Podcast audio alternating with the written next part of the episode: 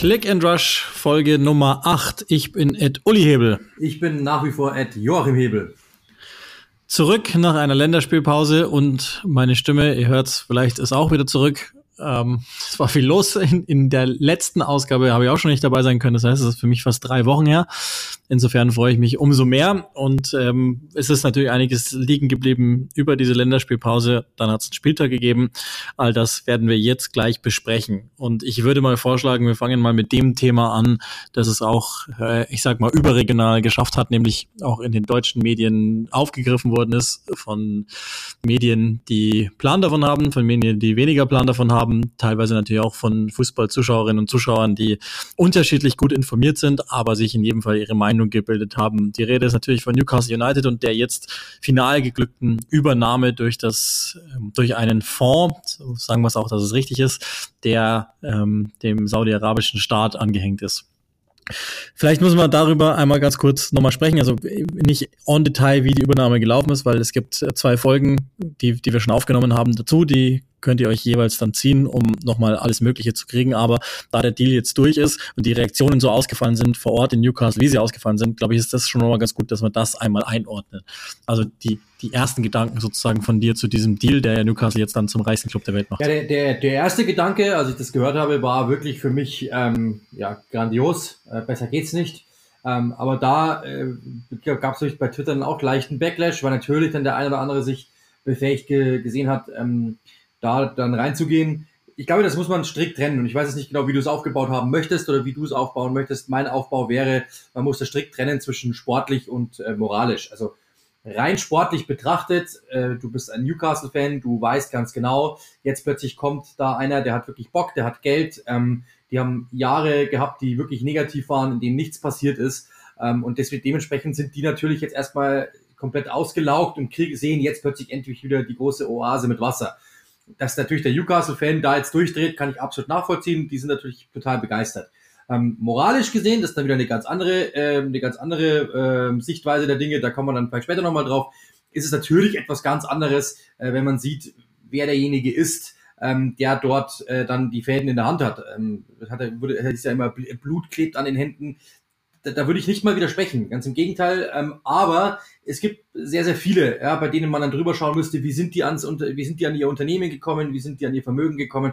Also da glaube ich ein anderer Punkt. Aber ich glaube, sportlich erstmal finde ich zumindestens, ich weiß nicht, wie es du siehst, macht es natürlich auf jeden Fall Sinn, weil ähm, losgelöst von wer das Geld gibt, es wird Geld fließen, es wird eine ganz andere Ambition herrschen, es ist plötzlich wieder jemand da, der Interesse an dem Club hat. Ähm, und das, glaube ich, ist erstmal das Wichtigste für den Newcastle-Fan und für den ja, also wenn jetzt mal, wenn man sportlich nimmt, dann wissen wir natürlich noch nicht, wie sich wirklich äh, auswirken wird. Auch da wird ja schon fleißig spekuliert und das ist, glaube ich, auch noch nicht so besonders sinnig, weil ganz viele Informationen wird kaum jemand haben jetzt und ich gehe auch davon aus, dass ehrlich gesagt die Besitzergruppe selber noch nicht den kompletten Plan in der Tasche hat. Aber ähm, das ist ja, glaube ich, das, was den Deal so schwierig einzustufen macht, dass man das eine von dem anderen getrennt bewertet irgendwie, muss man ja, ist ja auch unser Job. Und auf der anderen Seite kann man es aber nicht getrennt voneinander bewerten, weil natürlich schon relevant ist, woher das Geld kommt. Aber, und ich versuche mal da, ähm, also ich weiß auch gar nicht genau, wo ich hin will, aber ich versuche mal da ähm, eine kleine Stufe zu bringen, um auch mal die Menschen vor Ort etwas in Schutz zu nehmen, weil da hat sich ja mancher auch aufgeschwungen hierzulande zum absoluten Moralapostel. Gut, der fällt öfter dadurch auf, dass er sich gerne in Szene setzt als Moralapostel und selber gar nicht so viel Moral hat, aber anyway. Ähm, also zu, ja, ähm, schreit, schreit, schrei, schreien die Spatzen von den Balkonen, wenn du verstehst, was ich meine. Ah, sehr wurscht. Ähm, also es ist so, es ist so, dass ja, mache ich. Ihr, könnt ja mal tippen. Äh, es gibt es gibt einige, es gibt einige, die da die da Sachen schreiben, die einfach so finde ich unfair sind. Also erstmal sind jetzt 14 Jahre Mike Ashley, ich glaube 14 sind's, ne? Äh, Schreckensherrschaft geendet, der Newcastle an sich nur für seine Zwecke benutzt hat, ausgebeutet hat und zu verschiedenen Zeitpunkten überhaupt keinen Bock mehr hatte auf den Verein. Noch nicht mal aber so weit war, dass er den Club abgeben wollte für einen halbwegs fairen Preis. Also das, was jetzt letztlich bezahlt worden ist, ist eigentlich viel zu viel der Geldgeber, der hat's. Deswegen ist es dem relativ egal, ob es jetzt 250 oder 315 oder wie auch immer sind. Das ist dem relativ egal. Daher hat es jetzt funktionieren können. Ist aber natürlich so, dass ähm, man in Newcastle jetzt erstmal, glaube ich, glücklich ist, dass der Alte weg ist. Weil egal wer da jetzt kommt, es ist besser als der, der da war. Ich habe ich hab einmal in einem Newcastle-Spiel in der Saison so suffisant gesagt, ich glaube, das Saisonziel ist, verkauft zu werden. Nicht zwingend irgendwie eine Rolle zu spielen, weil das ist sowieso mit dem Kader nicht ernsthaft möglich. Klassenhalt ist das höchste der Gefühle. Die sind mitunter einfach so stinklangweilig gewesen, was der Verein an sich gar nicht verdient hat und schon gar nicht die, die Zusehenden da. Ähm, und jetzt ist Mike Ashley weg. Das ist erstmal das Gute. Und natürlich freuen sich die Jordi, dass da jetzt jemand kommt, der der es sportlich ernst meinen wird. Also da sind natürlich andere Motive dahinter, das sogenannte Sportswashing, das wir auch schon mal erklärt haben, da kommen wir dann gleich nochmal drauf. Aber erstmal ist da ein Regime, ein Fonds, eine Besitzergruppe, ein Konglomerat, wie man es haben will, unter Amanda Stabley, die jetzt auch schon, weiß nicht, versucht, den dritten Verein zu übernehmen und zum vierten Mal, glaube ich, jetzt Newcastle auch übernehmen wollte und jetzt endlich es geschafft hat aus ihrer Sicht, die ähm, jetzt gepackt hat, dass, dass ähm, da jetzt ein Konglomerat dahinter sitzt, die ernsthaft investieren wollen. Also das muss uns auch nochmal klar sein. Da geht es jetzt nicht ausschließlich darum, dass die äh, Geld rausziehen wollen aus dem Verein, sondern sie wollen ganz andere Dinge rausziehen, nämlich äh, wirklich den, den, das Reinwaschen des Images. Und jetzt kann man natürlich ähm, auch darüber durchaus diskutieren und das werden wir auch gleich machen. Aber das, was du eben sagst, ist das, und da möchte ich die Jordi in Schutz nehmen. Also erstens, und auch da will ich jetzt nicht alles über einen Kamm scheren. Dort ähm, an der Tyneside, das ist mit das am schlechtesten gebildete Publikum in England. Da ist die allgemeine Wirtschaftslage schlecht bis sehr, sehr schlecht. Die, das sind auch, ist auch eine Region, die mehrheitlich für den Brexit gestimmt hat, aus politischen Gründen. Also sprich, weil sie sich oft abgehängt fühlen. Und ich glaube, diese Menschen gucken nicht ernsthaft viele Nachrichten und wissen nicht Bescheid über das politische Geschehen. Ergo sind die auch nicht zwingend informiert, was in Saudi-Arabien passiert an, an hässlichen, ekelhaften und menschenverachtenden Dingen. Ich, ich nenne einen Querverweis als Beispiel. Saudi-Arabien ist ja öfter jetzt im, durchaus in der Verlosung gewesen für diverse große Schwergewichtsboxkämpfe. Und die Engländer haben mehrheitlich gar kein Problem, obwohl es sogar darum ging, dass die zwei größten englischen Boxer eventuell in Saudi-Arabien boxen und nicht in, in, ähm, in England, wie es eigentlich gehören würde. Die haben damit gar nicht so ein großes Problem, weil sie es gar nicht wissen. Und speziell auch da äh, ist wieder diese Region äh, eigentlich außen vor. Und ja, die gehen jetzt auf die Straßen und ja, die singen jetzt in ihrem Spiel gegen Tottenham We're Richer Than You, Manchester City und freuen sich einfach drüber. Ich glaube, dass das gar nicht so gemeint ist, dass sie sagen, ah, wir haben jetzt ein Regime im Rücken, die alle umbringen und wir, wir killen uns jetzt an die Spitze der Premier League. Das ist doch Blödsinn. Sondern ich glaube, diese Menschen sind A, erstmal froh, dass Ashley weg ist und B, dass jemand da ist, der Geld gibt, damit sie endlich aus dieser Belanglosigkeit rauskommen, was für viele von diesen Menschen einfach fast religiöse Züge hat, nämlich Newcastle United erfolgreich anfeuern zu dürfen. Und ich hasse das und es nervt mir auch kolossal, dass sich Menschen hier in Deutschland in, in, in, aus ihrer Blase hinstellen und dann sagen, ah, das geht nicht und das kann man nicht machen und der, die Fußballkultur, rest in peace, am Arsch. Also das, das ist mir echt zu blöd und deswegen ist mir das wichtig, das einmal gesagt zu haben, ähm, dass man, glaube ich, auch diese Menschen verstehen muss oder es zumindest versuchen sollte. Oder man kann natürlich auch einfach sich toll fühlen und äh, tolle Posts raushauen bei Twitter und Instagram, aber das ist nicht zielführend. Und das, das ist das, das ist mal Punkt Nummer eins, den ich dazu loswerden will. Nichtsdestotrotz, das macht es natürlich nicht besser. Also all das, was dann passiert ist und so wie es passiert ist, dann muss man, glaube ich, auch die Liga dann vielleicht nochmal gesondert in die Pflicht nehmen. Aber das ist mal Punkt Nummer eins. Und dann lass uns doch einmal dabei dabei bleiben. Also ich meine, die Sache, die wir ja auch schon in den beiden Folgen, die wir jeweils dazu gemacht haben, ist ja schon einmal zusammengebrochen, diese Übernahme. Aber diese Übernahme an sich, was wird die jetzt sportlich bedeuten? Kann man das schon absehen? Also ich, ich, ich gehe auch noch mal einen Schritt zurück, weil ich, ich glaube, du hast sehr viele Richtiges gesagt, aber es fehlt noch, ich, fehl, ich finde, es fehlen noch Kleinigkeiten. Also erstens, jeder einzelne Club in England hat einen Besitzer. Das ist mal, das ist mal der Hauptpunkt. Das heißt, für den Engländer ist das etwas ganz Normales.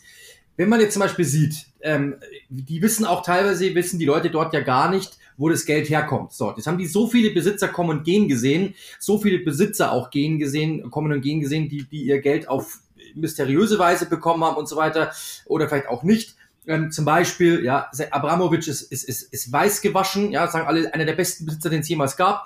Es ist aber nicht klar, wo der das Vermögen her hat. Ja, es gibt Gerüchte oder es gibt sehr klare Andeutungen, dass er das Geld, dass er quasi sein Unternehmen und sein ganzes Vermögen sich einfach quasi mehr oder minder erdroht hat, ja, dass er gesagt hat, hey, entweder oder, sonst passiert was. Zum Beispiel. Also das heißt, es sind da so viele Leute, die haben schon, die Engländer haben schon so vieles, was das betrifft, gesehen, dass die jetzt nicht unbedingt schockt, dass die, dass das in Saudi-Arabien, ich überspitze jetzt ganz bewusst, das darf jetzt bitte nicht aus dem Kontext gezogen werden, dass da eine Frau nicht ins Stadion darf. Ja, also das heißt natürlich, da, da wird, da passiert mehr, das ist ganz, ganz klar, brauchen wir nicht drüber diskutieren. Aber das schockt den gemeinen Engländer jetzt nicht unbedingt, sondern die haben schon ganz andere Sachen erlebt, weil fast bei jedem Besitzer irgendwo mal gestanden ist, der hat mal das gemacht, der hat mal das gemacht, der hat mal das gemacht.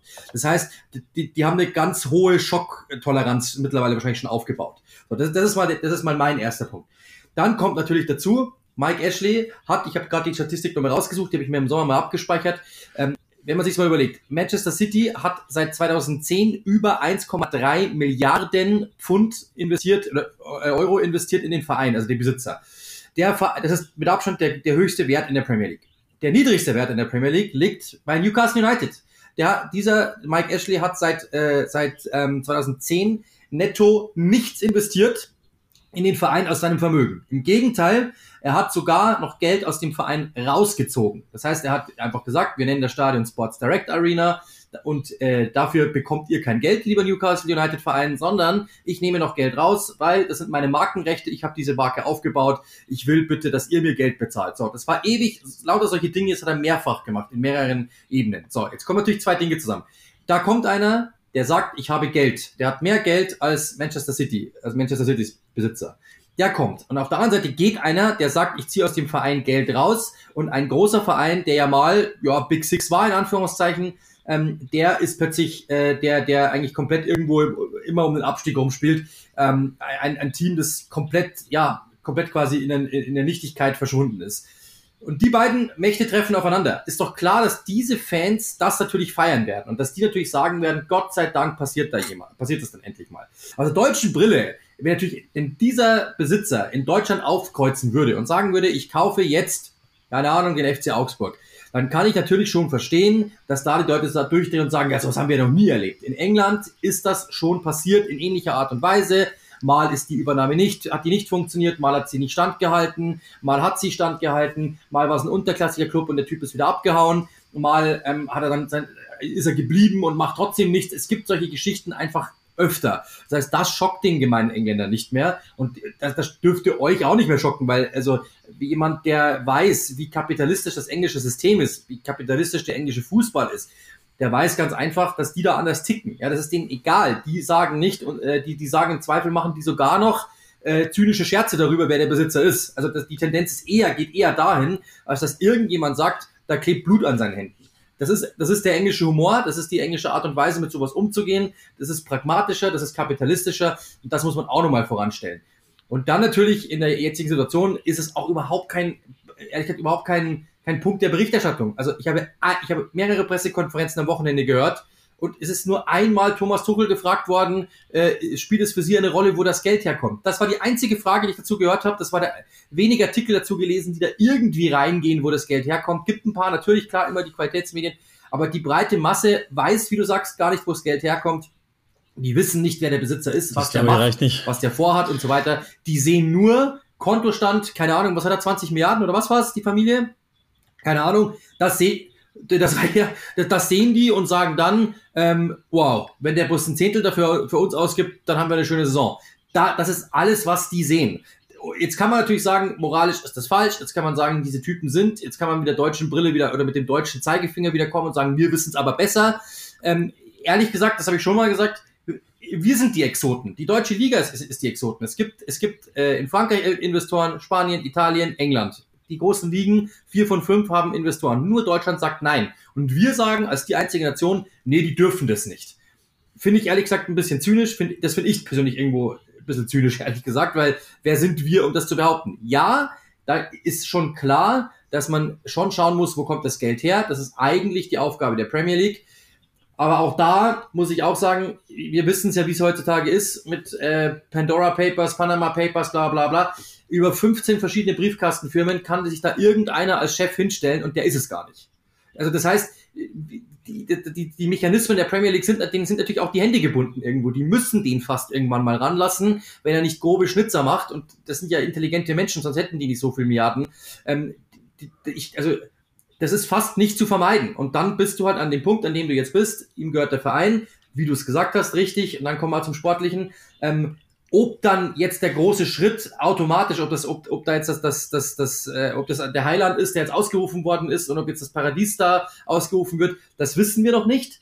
Äh, Fakt ist, ähm, es sieht gut aus, in Anführungszeichen, dass da interessierte Leute sind. Und das, das ist dann wirklich das Schlussstatement, hatte Newcastle United eben nicht. Die hatten einen Besitzer, der keinen Bock hat, der Geld rausgezogen hat und der das einfach nur als Spekulationsmasse gesehen hat. Und die Zeiten sind vorbei und dass die Fans da sich hinstellen und sagen, Gott sei Dank ist dieser Mist endlich vorbei. Und dann natürlich beten und hoffen, dass da jetzt jemand ist, der Bock hat und danach sieht's aus, zumindestens. Also nach allem, was ich gelesen habe, würde ich mir auch denken, der hat Bock, weil selbst Kleingeld ist für Newcastle viel Geld. Äh, oder Kleingeld, was, was für ihn Kleingeld ist, ist für Newcastle viel Geld.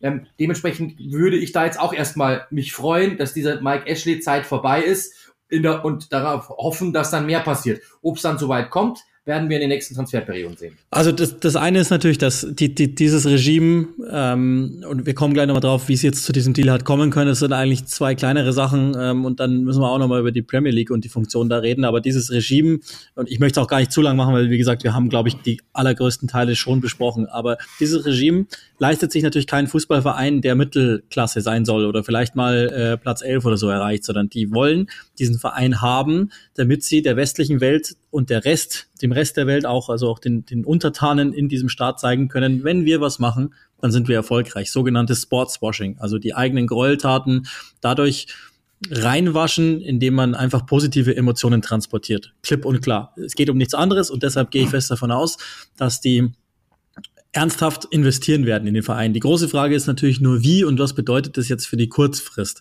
Also auf der einen Seite, glaube ich, ist ziemlich klar, dass Steve Bruce die längste Zeit als Trainer von Newcastle hinter sich hat. Ich kann mir schwer vorstellen, dass man dem diesen Aufbau ähm, rangehen würde, ist jetzt einfach nur die große Frage und ich gehe mal davon aus, sie sind ja auch gut vernetzt.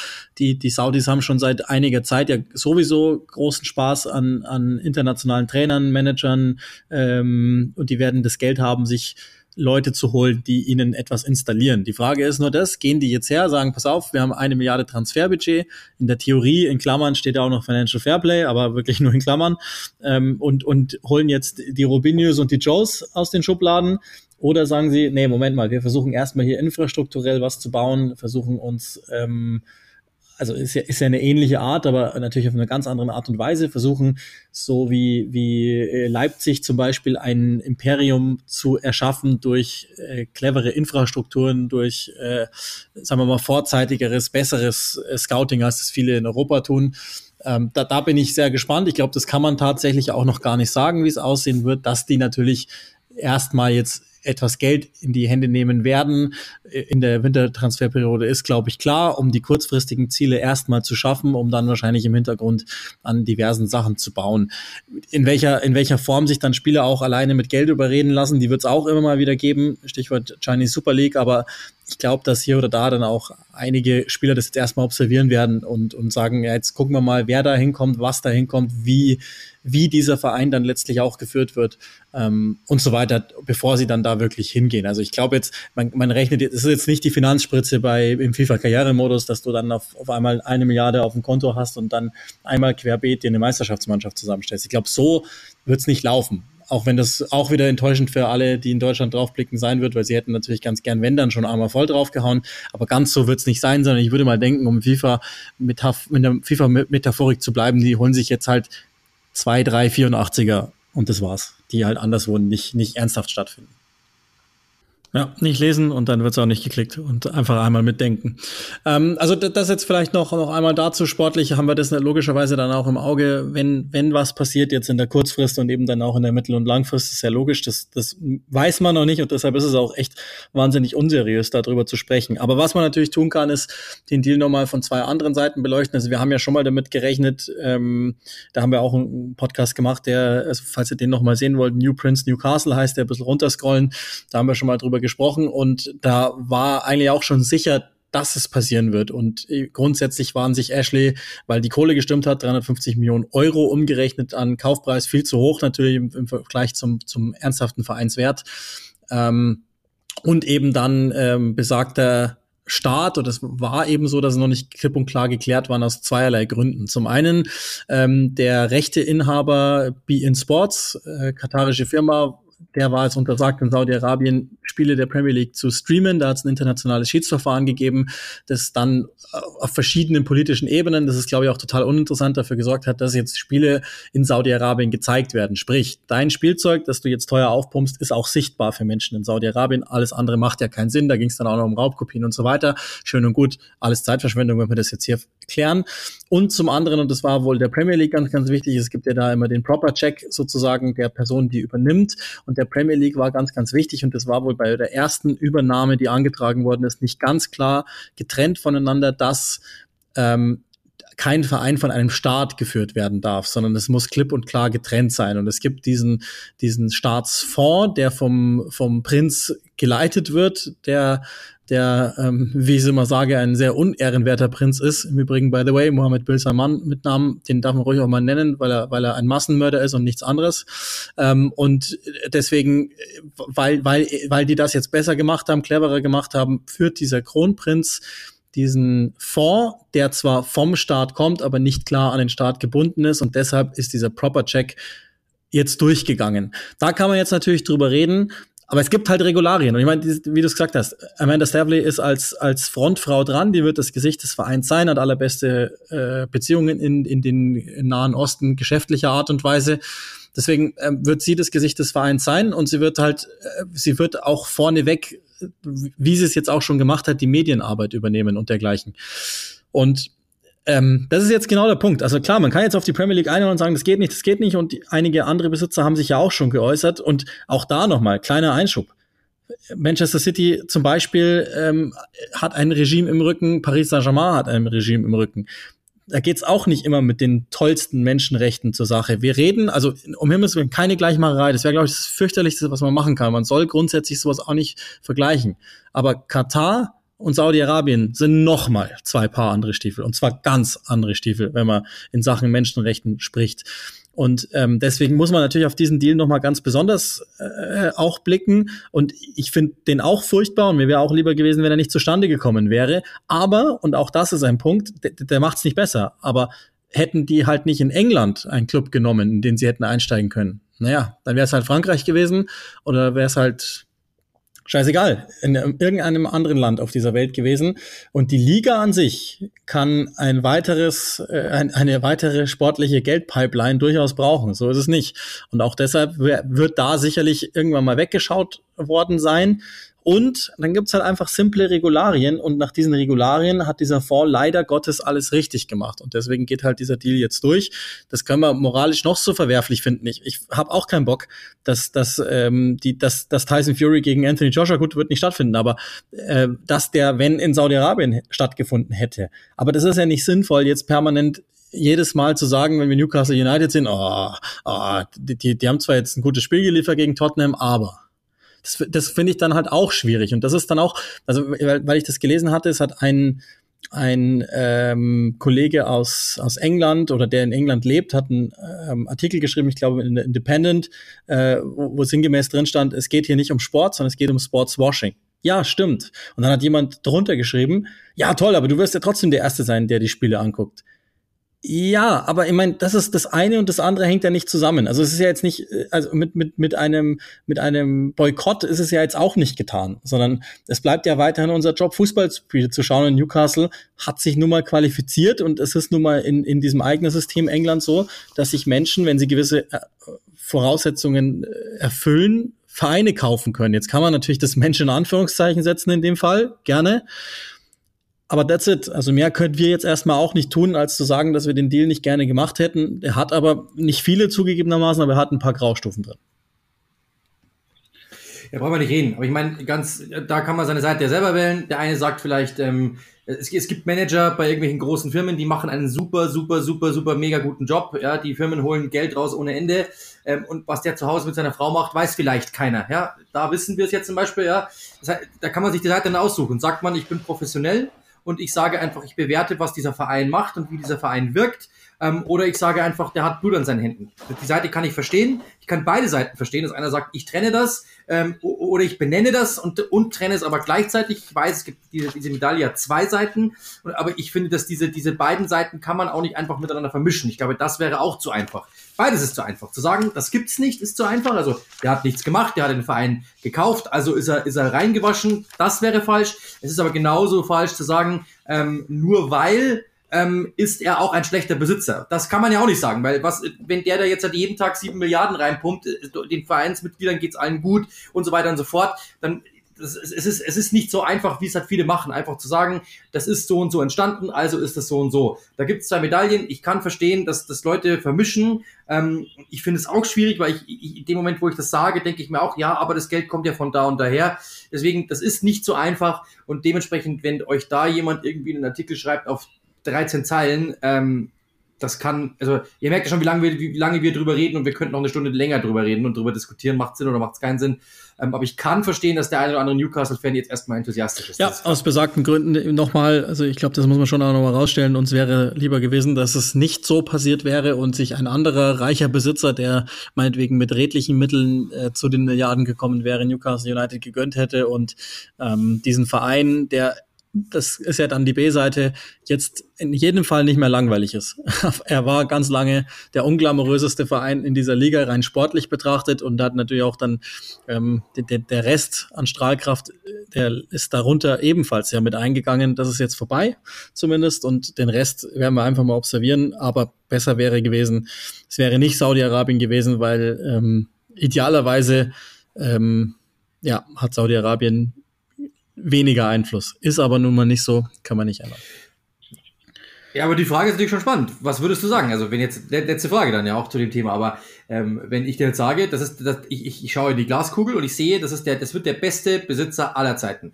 Der, der, der investiert am meisten Geld, in jemals jemand investiert hat. Der baut das beste Stadion, der baut das beste Trainingszentrum, alle Entscheidungen, die da sitzen, alle Leute, die er holt, die bezahlt er gut, die holt, bla bla bla bla. Also man müsste losgetrennt sagen, das ist der beste Besitzer jemals, bla bla bla würdest du dich da am Ende hinstellen und sagen, ja, aber trotzdem klebt Blut an seinen Händen? Ja, müsste man. Eigentlich müsste man das. Auf der anderen Seite müsste man sagen, ja, aber sein Job macht er gut. Also das, was er, das, was er, für das, was er gekommen ist, das macht er gut. Also es ist nicht so einfach, wie es eben draußen aussieht. Das ist eben genau die Frage, die ich persönlich nicht beantworten kann. Ähm, und ich, ich weiß nicht, ob, ob du es kannst, aber ich glaube, die da draußen halt auch nicht wahrscheinlich. Nee, also äh, schwierig. Äh, das ist ja, also, ich meine, die Wahrscheinlichkeit ist sehr gering, dass es so kommt, wie von dir jetzt skizziert, weil ansonsten äh, wäre er nicht, wäre er nicht in diesem Regime ganz oben. Ähm, also ist er qua Geburt, aber hat natürlich gewisse Sachen gelernt, aber ähm, es ist es ist echt ein schwieriges, schwieriges Thema. Ähm, eins, mit dem wir uns ehrlicherweise nicht gerne befasst hätten. Das ist ja nun mal so, weil, weil Sportswashing mit das Schlimmste ist, was, was wir tun können oder was, was man sehen kann. Das Einzige, was wir tun können, ist einfach, das immer wieder dann auch klar zu machen in unserer Funktion. Also das muss man ja auch vielleicht nochmal unter dem dreifachen Strich, den ich jetzt mal drunter ziehe dann.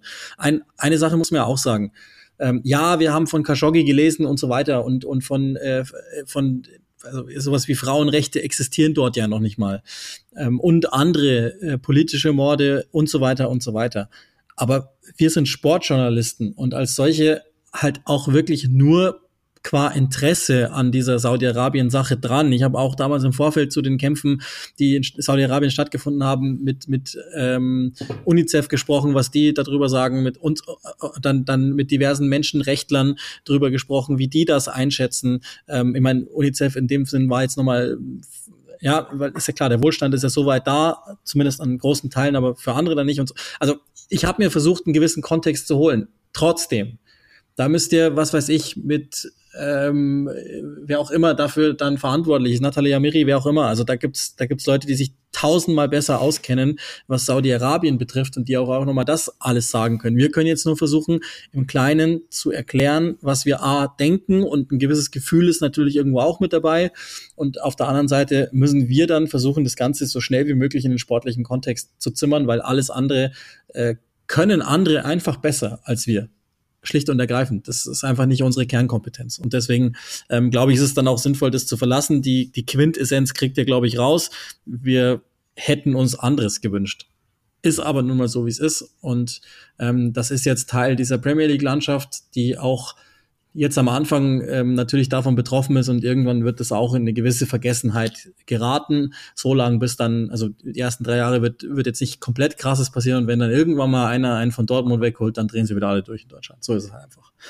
Muss man, glaube ich, auch irgendwie damit klarkommen. Lass uns von einem Regime und zugegebenermaßen, das darf man eigentlich jetzt so gar nicht sagen, ich mache es jetzt aber trotzdem mal, zu einem anderen kommen, dass wir ebenfalls rein sportlich, aber ebenfalls auch da schon mal Spoiler, gibt's Graustufen, ähm, zu einem anderen Regime kommen, nämlich das der Pozzos beim FC Watford. Die haben ja in der Länderspielpause getan, was sie eigentlich immer tun, nämlich einen Manager entlassen und einen neuen geholt. Ähm, und irgendwie könnten wir jetzt auch da Copy and Paste machen, weil äh, den Podcast gab es auch schon 80 Mal, aber jetzt ist es halt wieder passiert und erstaunlicherweise halt nach dieser kurzen Zeit den den Trainer, der fast alleine für den Aufstieg verantwortlich ist, entlassen. Risco ist weg und Ranieri ist jetzt da. Also auch da müssen wir vielleicht mal ähm, erstmal so den, den ersten Gedankengang uns abholen. Ja, also ähm, ich habe es rausgeschrieben nochmal, acht Trainer auf der, also acht Trainer seit in den letzten zwei Jahren, also 2019, 16 Trainer seit 2012. Das sind 1,78 Trainer pro Jahr, die Watford verschleißt. Ähm, ich habe äh, diesen schönen Satz, den ich immer wieder zitiere, der mal in einer Vorschau stand. Äh, eine Glühbirne hält länger als ein Watford-Trainer. Ich glaube, da würde man der Glühbirnenindustrie keinen Gefallen tun. Ich glaube, die machen bessere Produkte als das. Vor allem mit diesen LEDs, die es ja mittlerweile gibt. Das sind mal die Grunddaten. Aber, dann gehen wir gleich richtig rein. Ähm, ich habe mir das auch rausgeschrieben. Ähm, man muss schon sagen, also ähm, auf den ersten Blick ist das natürlich komplett wahnsinnig. Muss man klar sagen, dass du sagst, am achten Spieltag, ich glaube, die standen auf Rang 15 mit sieben Punkten oder so. Ähm, äh, das, das, ist, das ist ja wirklich etwas, wo man jetzt sagen kann, hä, wieso, wieso musst du denn, ja, sieben Punkte nach sieben Spielen, genau, Rang 15. Wie, wieso musst du denn da jetzt schon, was hast du denn erwartet? Also eigentlich hätten doch alle erwartet, die stehen da ganz unten drin. Ja, also kann ich da nachvollziehen, dass Leute das sagen. Watford macht mal wieder Watford-Dinge, aber auf der anderen Seite, das habe ich extra nochmal rausgeschrieben, ähm, was auch so die, die, die Erzählungen vor der Saison waren und was auch die Erzählungen der letzten Saison waren. Also unter Ibic waren sie nah dran, es hat aber irgendwie immer etwas gefehlt. Da war Watford und den Spielern irgendwie zu mürrisch. Dann haben sie Schisco verpflichtet, weil sie gesagt haben, das ist ein Typ, der ist positiv, der kann uns dieses Spielermanagement ein bisschen besser vermitteln ähm, und dementsprechend haben sie ihn gebracht. So, der hat sofort funktioniert, gab super, super, super, ähm, super, super, super Phasen unter ihm und sie sind dann eben aufgestiegen. So, dann haben sie aber gemerkt, taktisch ist der zu berechenbar, es ist immer dasselbe, es ist zu einfach, es ist zu einfältig. Und dann kommst du auf die Idee und sagst, wer kann das machen? Vielleicht bringen wir Claudio Ranieri, der gilt als Taktiker. Also ja, das ist absolut, also von außen betrachtet ist es wahnsinnig und ist es auch irgendwo total unkonventionell und auch ungeduldig, brauchen wir nicht darüber diskutieren. Aber sie verfolgen klare Ziele, die Potzos, das muss man ihnen lassen. Ob man die jetzt so sieht oder ob man das vielleicht als zu überschnell, vorschnell sieht, ist eine andere Diskussion. Aber vielleicht auch zu strikt, absolut aber sie verfolgen ein Ziel. Das muss man ihnen sagen, muss man ihnen lassen. Also sie, das ist genau das, was wir bei Newcastle gesagt haben. Ich glaube, Mike Ashley ist, der hätte Steve Bruce noch 17 Jahre durchgepeitscht, solange der in der Liga bleibt, weil ähm, ist ja egal, passiert ja nichts. Aber die sind ihrem Investment auf jeden Fall verbunden, wahrscheinlich sogar zu sehr, ähm, und, und versuchen einfach wirklich Dinge anzupacken, so schnell wie es sein muss. Das ist für einen normalen Fußball Enthusiasten oder Zuseher oder wie auch immer nicht zu verstehen, brauchen wir nicht darüber diskutieren. Ähm, aber man merkt bei denen auf jeden Fall, also so, so dumm es ist, aber ich erkenne langsam halt einfach einen Plan dahinter. Ja, ob der jetzt irgendwie clever ist oder ob der jetzt irgendwie für normale Menschen verständlich ist, ähm, ist dann eine andere Diskussion aber ich verstehe zumindest langsam aber sicher, dass dieses Chaos bei denen wirklich in die Ordnung gehört. Ja, ich glaube, der Punkt bei, bei den Pozzos oder bei Gino Pozzo, der es ja letztlich dann entscheidet, ist, glaube ich, dass der gelernt hat in diesen ganzen Jahren, dass äh, neue Ansprache und, und ähm, einfach so ein Durchwirbeln des Kaders was bringt. Das hat er in der Saison gelernt, in der sie abgestiegen sind, weil da hat er vielleicht dann sogar aus seiner Sicht im Nachhinein zu spät reagiert. Hätte er vielleicht etwas früher Nigel Pearson genommen und den dann gleich etwas früher wieder abgesägt, dann hätte es vielleicht sogar noch geklappt. Glaube ich auch, dass, dass, dass das eine ist, was sie gelernt haben. Und auch da nochmal, um auf, auf Riskos Amtszeit vielleicht auch zurückzublicken, ähm, das muss man auch nochmal sagen, in der zweiten Liga, da waren die Ergebnisse teils besser als die Leistungen zum einen und das Brain dahinter, also da hat es ja auch schon Trainerwechsel gegeben, Suesta ist ja nach Istrien gegangen, das heißt, ähm, der war schon mal weg und nichtsdestotrotz, und das, das wird dann gleich auch nochmal eine andere Farbe geben, das, das, das Level, das Talentlevel in diesem Kader ist natürlich eigentlich ähm, so, dass die als zweiter Absteiger klar waren. Ne? Mit vielleicht ein oder zwei Abstrichen sah und so, aber im Grunde genommen ist das Talentlevel und auch das inzwischen investierte Geld natürlich sehr, sehr wenig. Aber um auf die Potzes zurückzukommen, das, das zur Ehrenrettung. Also ich, finde es trotzdem total beknackt und, und so kann man Fußballverein leider auch nicht führen, auch wenn das zunächst äh, kurzfristige Erfolge haben möchte. Ich glaube trotzdem nicht, dass das der, der, der, der Weisheit letzter Schluss ist. Aber die sind jetzt seit 2012 da und haben natürlich schon gezeigt, dass sie ähm, eine abzugsdrückbereite Politik haben. Ja. Aber damals war Watford so gut wie bankrott. Da haben sie übernommen. Sie haben äh, mit diesem Standort gearbeitet, haben die Infrastruktur verbessert, haben das Stadion ähm, wirklich äh, modernisiert und, und teilweise auch, äh, was so Inklusion und so betrifft, auf einen, auf einen Vordermann gebracht. Sie haben taugliches Talent reingebracht, teilweise auch natürlich mit einem gewissen Gewinn veräußert ähm, oder aber einfach anderswo geparkt, damit eben der Verein nicht ganz so viele Einbußen hat. Ähm, ich kapiere immer noch nicht so ganz, wo die Motivation herkommt, weil es, es gibt so gute wie schlechte Transfers gibt es auf der, auf der, ähm, auf der Seite. Ähm, es ist irgendwie insgesamt wahnsinnig instabil, aber das muss man eben auch sagen. Ähm, das ist jetzt die, die ähm, 14. Erstligasaison in 125 Jahren Watford. Und knapp die Hälfte mhm. davon unter den Pozzos. So, ganz, ganz so, ganz mhm. so schlecht liegen sie nicht mit dem, was sie tun. Nochmal aber, und, und sie waren ja unter Javi Gracia auf, auf diesem Weg, wo man gesehen hat, wenn jemand mal wirklich eine Zeit lang gewisse äh, Ideen verfolgen dürfte, dann kann diese Mannschaft, dieser Standort mit all den genannten Vorteilen besser sein. Ich glaube, was die Pozzos immer noch nicht verstanden haben, ist, du kannst ein Unternehmen theoretisch so führen mit der Angst, die ja letztlich dann äh, für die Macht entscheidend ist. Oder du versuchst irgendwann mal einfach äh, ein paar Leute ernsthaft zu halten und würdest die mal arbeiten lassen am Stück. Nochmal, ich kapiere nicht genau, was sie wirklich wollen. Check ich nicht. Aber also bis, bislang scheinen sie damit richtig zu fahren. Ich halte es aber nicht für den richtigen Weg. Ja, also ich, ich, ich äh, halte es auch nicht für den richtigen Weg. Das war, äh, das, also da bin ich komplett dabei. Also ich verstehe auch das System dahinter. Also ich, ich sehe langsam ein System. Also ich habe, ich habe, also als ich angefangen habe, mich vorzubereiten auf Wortwort, habe ich gedacht, ähm, diese Irren wieder. Aber man, umso mehr man liest, umso mehr erkennt man eben, dass dieses Chaos zum Plan gehört. Also dass das mittlerweile deren Plan ist. Ähm, ich, ich glaube auch nicht, dass das sinnstiftend ist. Ich glaube auch nicht, dass das äh, langfristig der Plan, der, der Weg sein kann. Das glaube ich auch nicht. Ähm, aber auf der anderen Seite muss man auch sagen, irgendwann mal, ja, irgendwann mal fährst du dich halt selber in ein, in ein Fahrwasser, aus dem du nicht mehr rauskommst. Du hast jetzt halt angefangen, Trainer zu holen. Wo kam Ibic her? Du glaube ich weißt es besser. Welche, welche Liga kam der? Äh, Zypern, glaube ich, ja. Wo, wo ja ich glaube Zypern. Ja. Wo, kam, wo, kam, wo kam Schisko her? Wo war das? Äh, aus Tiflis, glaube ich, Georgien. Ja. Also, genau, also das heißt, du bist irgendwann mal, was du alles weißt, du bist irgendwo in irgendwelchen Gebieten unterwegs, wo du natürlich, weil, weil, also warum machen die das? Sie machen ja nicht, weil sie so ein super ragendes Scouting haben und wissen, wer der beste Trainer von Tiflis ist oder in Tiflis ist, ja, sondern natürlich, weil der ein oder andere Trainer sagt, den, den Quatsch tue ich mir nicht mehr an, weil ihr, ihr lasst mich ja sowieso in fünf Wochen wieder und dann bin ich ein Depp. Nigel Pearson war jemand, der war schon gestrandet. Die anderen beiden waren schon gestrandet, sehen es als Chance. Claudio Ranieri kommentiert über eine andere Art und Weise, dem nehme ich das wirklich ab. Der hat sich hingesetzt und hat wirklich, du, der grinst dir das ganze Gesicht. Der sagt, Fußball ist mein Leben, ich will nicht aufhören, ich fühle mich nach wie vor jung, ich habe ein junges Gehirn, hat er gesagt, ähm, ich habe nach wie vor Bock und ich glaube, dass dem wirklich, der hat nach dem Spiel noch gegrinst, obwohl die 0 zu 5 verloren haben. Der ist einfach froh, da arbeiten zu dürfen, das machen zu dürfen, der liebt diesen Sport. Ähm, ob der dann in den aktuellen Fußball noch reinpasst oder nicht, dürfen gerne andere entscheiden. Ich habe da auch so meine Zweifel.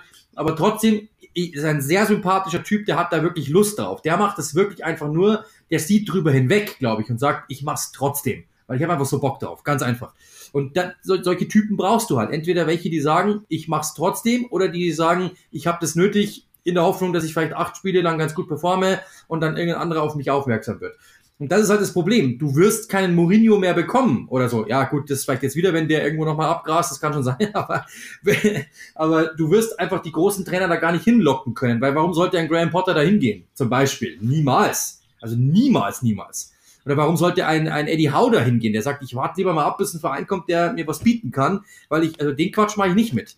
Zu Recht ja auch, weil du kannst nicht wissen, selbst wenn du Eddie Howe bist, zum Beispiel, und die holen dich, ähm, kannst du nicht kannst du nicht garantieren, dass du nach fünf äh, Spielen nicht wieder weg bist. Und das ist ja genau das, was du nicht willst. Ich sage es immer wieder, große Unternehmen in der heutigen Zeit versuchen oder auch große Denker oder große große CEOs, wie auch immer, versuchen so viel wie möglich Fehlerquellen aus, äh, auszuschließen. Und das ist ja genau so eine. Warum sollst du zu den Besitzern gehen? Du weißt, bis du, die, bis du dir ein Passwort für, den, für deinen eigenen PC geholt hast, bist du wahrscheinlich schon wieder entlassen.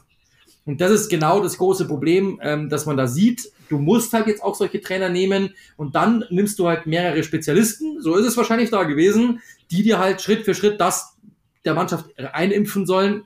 Nettes Wort auch in der heutigen Zeit, ähm, dass du halt gerade brauchst. Und das ist halt genau der Punkt, auf den Watford, glaube ich, setzen muss und vielleicht auch setzen wollen, mangels Alternativen. Auf der anderen Seite haben sie sich da halt auch irgendwo selber reinbuxiert. ich würde auch ehrlicherweise fest davon ausgehen, dass die, die zuletzt verpflichteten Trainer so ziemlich sicher auf eine Abfindung verzichten würden, sprich eine schlechtere Gesamtverhandlungsbasis haben würden.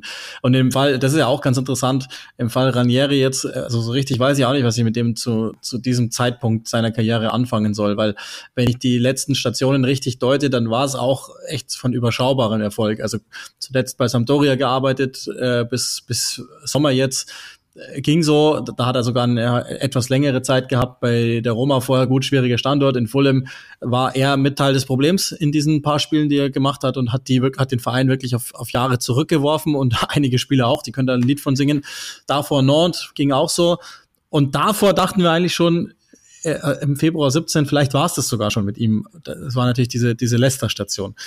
Aber das ist auch ehrlicherweise die einzige Station in den letzten was haben wir denn insgesamt? Wahrscheinlich 15 Jahren oder so, in der er erfolgreich gewesen ist. Also so richtig erfolgreich. Okay, bei Monaco ging es auch noch halbwegs so bis 2014, aber das war es dann auch schon. Ansonsten kann ich mich, kann ich mich nicht mehr dran erinnern. Allgemein. 21 Stationen in 35 Jahren hat der Journalist rausgerechnet. Das sagt ja, also du kannst ja nicht so viele Stationen haben, wenn du überall Meister wirst. Das geht ja gar nicht, weil die lassen dich ja nicht gehen. Oder du gehst ja auch nicht. Warum wolltest du?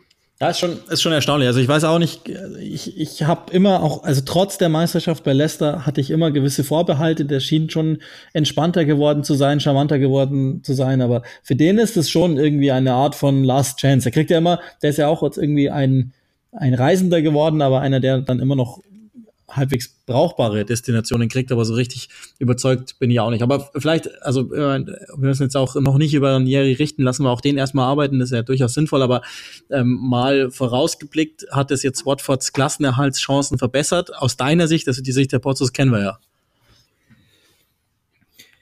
Ja, also ich persönlich, also das, das erste Spiel gegen, Liverpool, gegen Liverpool war natürlich fies, weil Liverpool ist einfach Liverpool. Er hatte den Kader, er hatte, glaube ich, die, die Hälfte des Kaders erst am Donnerstag kennengelernt und am Samstag um 13 Uhr mussten die spielen. Das heißt, ähm, dieses Spiel darf jetzt da nicht irgendwie großartig äh, da ausschlaggebend sehen. Ähm, das große Problem ist, ich finde, der Rest des Kaders ist gar nicht so schlecht. Du hast auch ein paar Spieler, die okay sind, mit Joao Pedro zum Beispiel, eben den du angesprochen hast, mit Sissoko, der ein überragendes Spiel gemacht hat, in der zweiten Hälfte. Kutzka ist jemand, den kannst du gebrauchen. Du hast schon ein paar Typen, die du gebrauchen kannst. Du hast Zare, wie du eben gesagt hast. Also es sind ein paar Typen, die Unterschiede machen können und die auch Premier League Niveau haben und auch also Sissoko könnte wahrscheinlich locker bei Everton Stamm spielen oder sowas. Also der hätte das nach wie vor noch. Ähm, wahrscheinlich sagen kann, das wird das nächste, nächste Saison tun irgendwo. Ähm, aber du hast halt überhaupt keinen Stürmer. Also gar nicht. Ashley Fletcher, also beim besten Willen, Josh King beim besten Willen. Ähm, und im, im, Grunde genommen Emmanuel Dennis haben wir in Köln gesehen.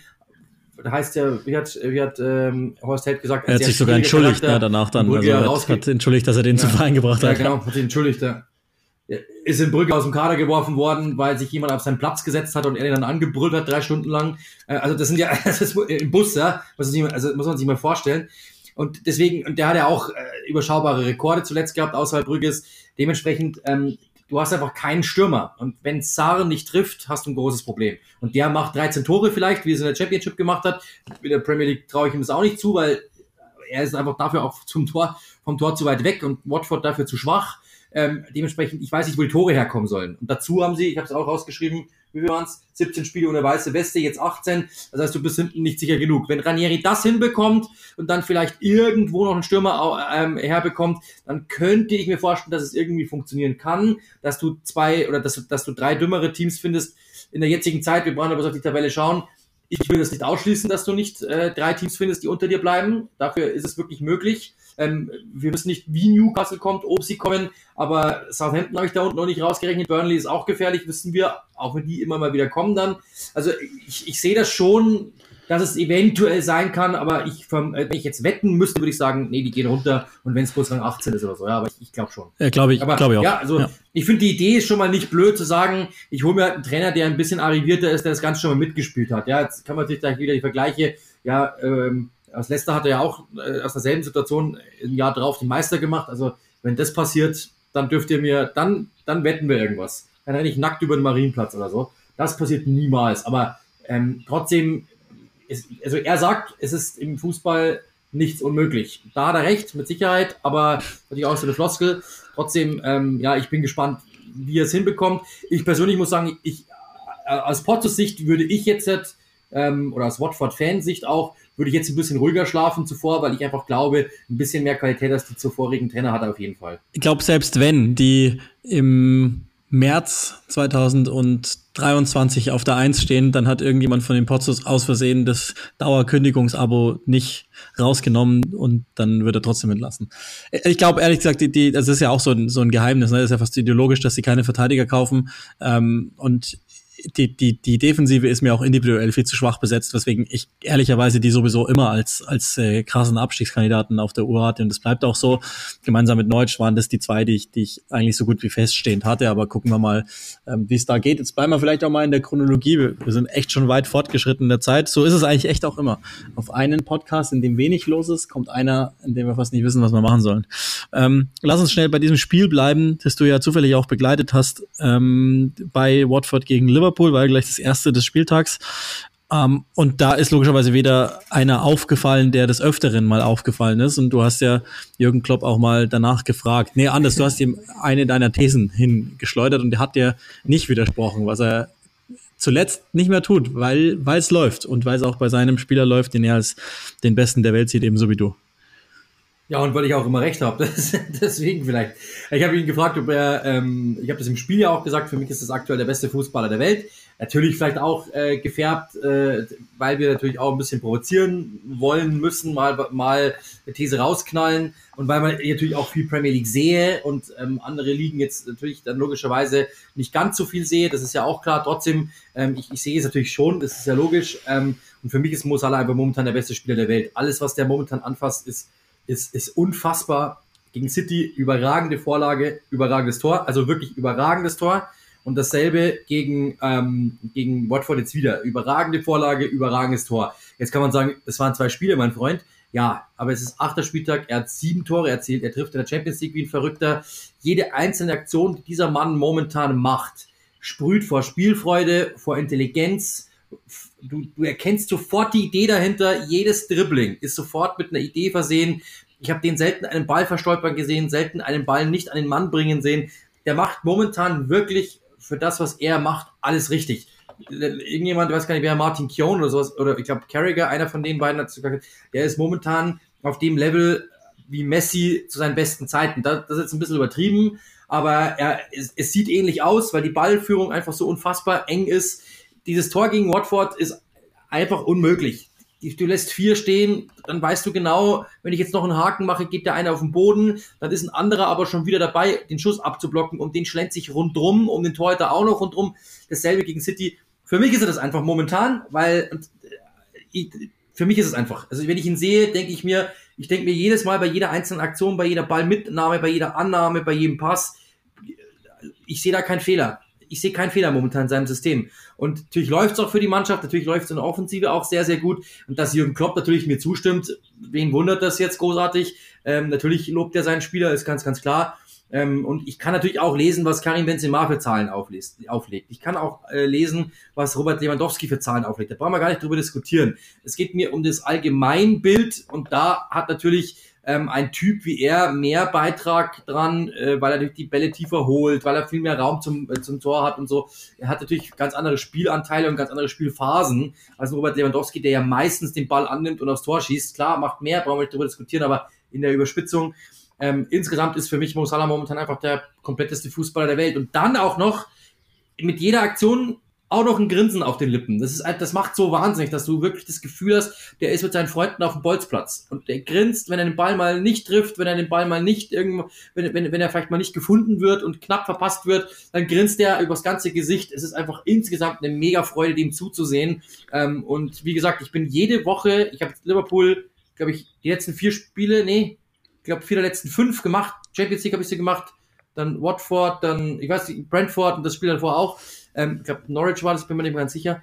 Ähm, ich bin jede, jede Woche von Mo Salah mehr angetan und jedes Mal überrascht er mich wieder, dass ich mir denke, das gibt's doch nicht. Und das ist ähm, in dieser letzte Saison war es nicht immer so, aber diese Saison ist es, ist es für mich äh, tatsächlich eine Phase von jetzt seit, ja, wie viele Wochen, vier, fünf Wochen oder, oder gar Ahnung, zehn Wochen. Aber für mich ist Ja, Gott sei Dank, dass er auch wieder lächelt, weil ich meine, ein guter Fußballer war er immer und er hat ähm, seine Sachen ja, also die, die Basis hat er eigentlich immer abgespult, selbst auch in der Phase, als äh, für Liverpool nicht lief, aber natürlich auf einer ganz anderen Art und Weise. Deswegen gehe ich mal davon aus, dass ja die, die äh, Shortlist erschienen für den Ballon d'Or, ähm, wo auch ein paar Namen draufstehen, wo man sich ernsthaft wundern muss, aber da, da steht er natürlich auch mit drauf. Ich rechne ihm aber trotzdem jetzt keine Chancen zu, dass er da irgendwas holt. Vielleicht ist es auch okay, auch wenn er so gesehen im Moment der äh, besonderste, der, der speziellste Fußballspieler auf der Welt sein mag und vielleicht auch der beste, kann man, kann man sehen, wie man will.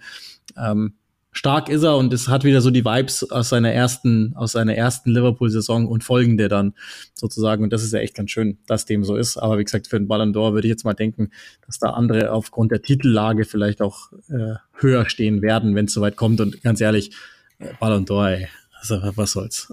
ist auch, auch total egal, wer, wer diese Awards gewinnt, weil es sowieso bloß ähm, ja, so, so gewisse Sachen sind. Ja, ja, Politik, Politik, und einfach, es gibt ja in dem Sinne gar keine, gar keine Definition, wer das Ganze gewinnen soll. Und manchmal habe ich auch das Gefühl, dass es wirklich jemand gewinnen soll, ohne jetzt große Verschwörungstheorien streuen zu wollen. Also ist jetzt sicherlich nicht der Fall, aber.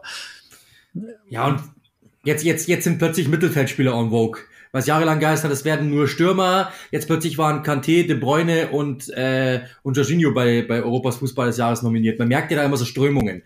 Also es hat mal geheißen, es werden nur Stürmer, dann wurde es plötzlich Cannavaro, weil kein anderer sich aufgetan hat. Äh, der natürlich auch gut gespielt hat, brauchen wir nicht drüber diskutieren, ja. Ähm, und auch der hat, äh, muss man ja auch wieder sagen, in Klammern, äh, privat nicht immer alles richtig gemacht. Auch da müssen wir vorsichtig sein in der heutigen Zeit. Ähm, aber ja, dementsprechend äh, ist es äh, so, dass ähm, ich glaube, dass das irgendwie wieder so ein Polit ich glaube, es wird ein Mittelfeldspieler, bin ich mir fast sicher, einfach nur um zu zeigen, in der heutigen Zeit, wir denken nicht nur an Stürmer, wir denken nicht nur, das ist ja dieses ganzheitliche, was uns wird denen wieder vorgeworfen, das, ich würde sagen, es wird Jorginho. Das ist auch die einfache Wahl, weil da kann der, da kannst du sagen, der hat ja alles gewonnen und dann ist die Diskussion vorbei. Jetzt spielt er momentan bei Chelsea nicht, das könnte vielleicht zum Beinbruch werden nochmal, ähm, oder es, es wird einfach ein Golo Kante, weil er einfach so nett ist, in Anführungszeichen. Ich könnte mir das gut vorstellen, dass so eine, dass, dass, dass, dass es so irgendwie abläuft. Oder Lewandowski könnte ich mir auch irgendwie vorstellen, wenn man sagt, der, der hat einfach wirklich alles gebrochen, was irgendwie zu brechen war.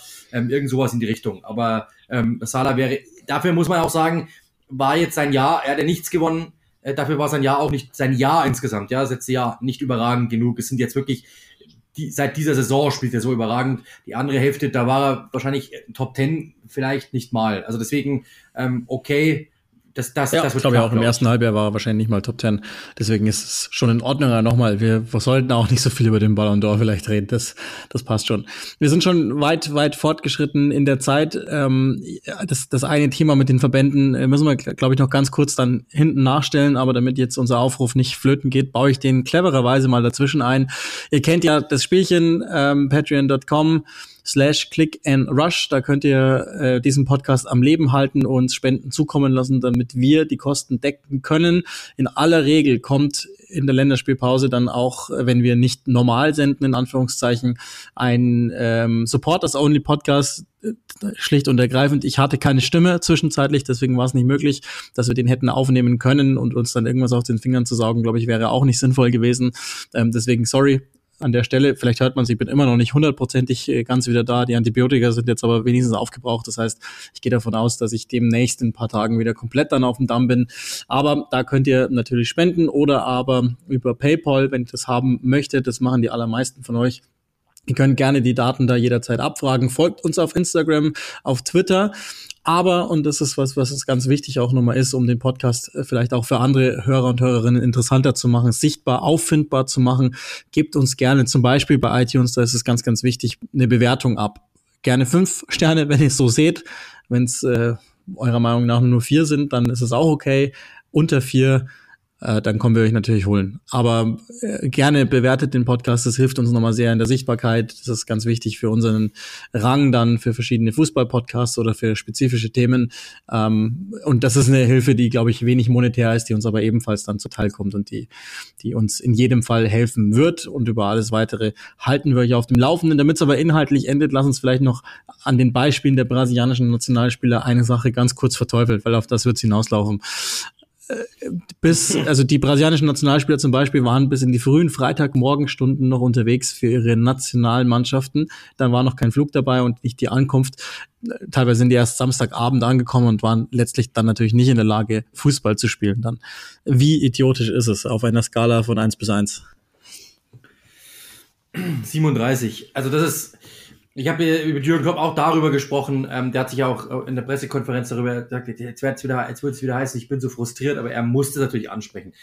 Ich habe es im Spiel ähm, das arroganteste und ignoranteste genannt, was ich jemals im Weltfußball oder was ich momentan im Weltfußball so so abläuft, weil ähm, das ist ja die man kann es drehen, wie man will. Ich habe ja auch äh, schon schon krude Theorien darüber gehört, aber der Verein bezahlt nun mal die Spieler. Das ist der erste Punkt. Das ist ja absolut für jeden zu oberersichtlich. Der zweite Punkt ist aber, die, die Nationalmannschaften nominieren die Spieler ja auch nur, weil sie im Verein funktionieren. Das heißt, wenn es alles nicht so wäre, wie es wäre, dann gäbe es die Nationalmannschaften nicht oder zumindest in einer anderen Form. Und dass du da dann nicht Rücksicht nimmst, ähm, finde ich einfach absolut unsäglich.